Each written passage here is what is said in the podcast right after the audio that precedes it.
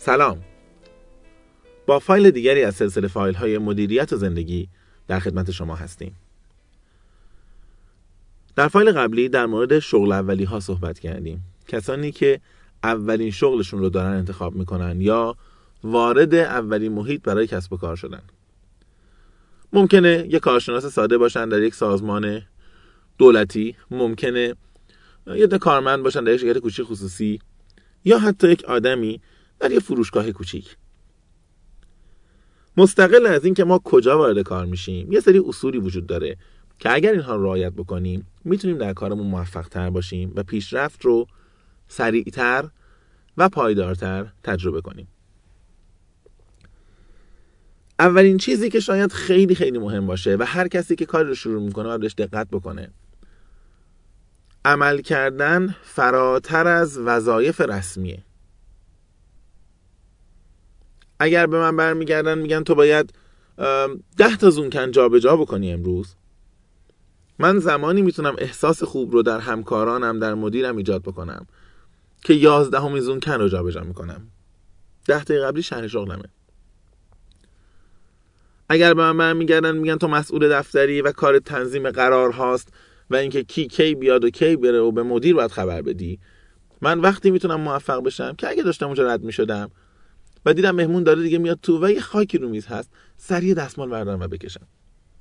اون لحظه است که من دارم خودم رو به عنوان که آدم دلسوز نشون میدم. نه اینکه من گردم بگم هر کی شغلی داره من کارم تنظیم قرار بوده آقای فلانی یا خانم فلانی هم باید میز تمیز می‌کرده. ما اصلا یه اصطلاحی در حوزه مدیریت داریم به نام شهروندی سازمانی. لغت شهروند ظاهرا اینطور که حالا حداقل ثبت شده. یکی از جاهایی که خیلی به کار می‌رفته یا اولین جایی که حداقل ما می‌بینیم خیلی به کار رفته در یونان باستان در زمان المپیک. بیش از دو هزار سال قبل. اون زمان جنگ های زیادی وجود داشت و زمانی که همه برای المپیک جمع می شدن معمولا اونجا با هم جنگ نمی‌کردن. قوانینی وجود داشت که هر کشوری با هر کشوری هر دولتی با هر کسی جنگ داره اینجا نباید بجنگه اینجا ورزشه. مجموعه قوانینی بود که نوشته بودن و به تمام دیوارهای شهر می‌زدن که اینجا با کسی دعوا نکنید بحث سیاسی نکنید بحث مذهبی نکنید. اگر با اینها جنگ داشته اید یا اگر از اینها انتقام می‌خواید بگیرید محلش و زمانش این ایام نیست. همه اینها می نوشتن اون زمانی اصطلاح وجود داشته. می‌گفتن که این دستورالعمل هایی که ما به دیوار زدیم برای کسانیه که در این شهر میان و میرن مهمانن.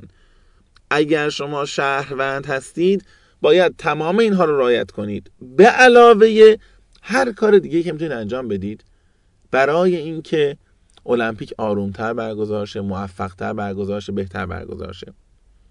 اصطلاح شهروندی معنای ضمنیش این بود که تمام قوانین رسمی و وظایف روی کاغذ نوشته اگر انجام بشه ما خیلی هنری نکردیم. ما تعلقمون رو به این مجموعه زمانی نشون میدیم که فراتر از کاغذها و شرح وظایف کار بکنیم.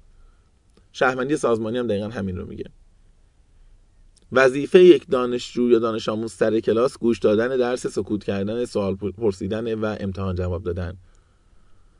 اما اگر تخت پاک کن گم شده بود یا نبود اون دانشجویی که بلند میشه و میاد تخت پاکن رو پیدا می‌کنه برای معلم و می‌ذاره اونجا این شهروندی رو داره تجربه می‌کنه. وظیفه ما در شهر اینه که راه بریم آشغال نریزیم مواظب باشیم نمی‌دونم جای کثیف نکنیم به دیگران احترام بذاریم. شهروندی وقتی آغاز میشه که یه نفر دیگه هم سیگارش انداخت زمین من اونو ورش دارم و ته رو بندازم داخل سطح زباله. شهروندی سازمانی که از مفاهیمیه که آدمهایی که رعایتش می‌کنن بسیار بسیار سریع رشد می‌کنن. مدیرا می‌بینن که اینها زحمت کشن اطرافیان می‌بینن که اینها زحمت کشن. البته بگم همیشه هم راحت نیست. ممکن است ما در اطرافمون کسانی داشته باشیم که چون هرگز کار نکردن یا هیچ وقت نمی‌خواستن کار کنن یا شهروند خوبی نبودن خوشحال نشن از اینکه ببینن بقیه کار می‌کنن. اینجا یک انتخاب بسیار دشوار برای ماست. ما یا باید بپذیریم که تنبل بودن و کار نکردن رو مثل اطرافیان انتخاب بکنیم و مثل اونها به یک آدم معمولی تبدیل بشیم. یا اینکه بیشتر کار کنیم تلاش کنیم خارج از شهر وظایفمون کار بکنیم. حتی ریسک احتمالی اینکه برامون مشکلاتی هم به وجود بیاد از طرف همکاران نامناسب و نامطلوب و غیر شهروند بپذیریم.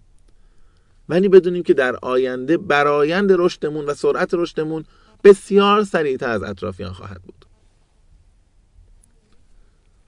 با ما همراه بمونید تا در فایل بعدی راجع به سایر ویژگی هایی که در شغل می‌تونه باعث پیشرفت بشه و به طور خاص برای کسانی که اولین شغل رو تجربه می‌کنن می‌تونه خیلی مفید باشه صحبت بکنیم. خدا نگهدار.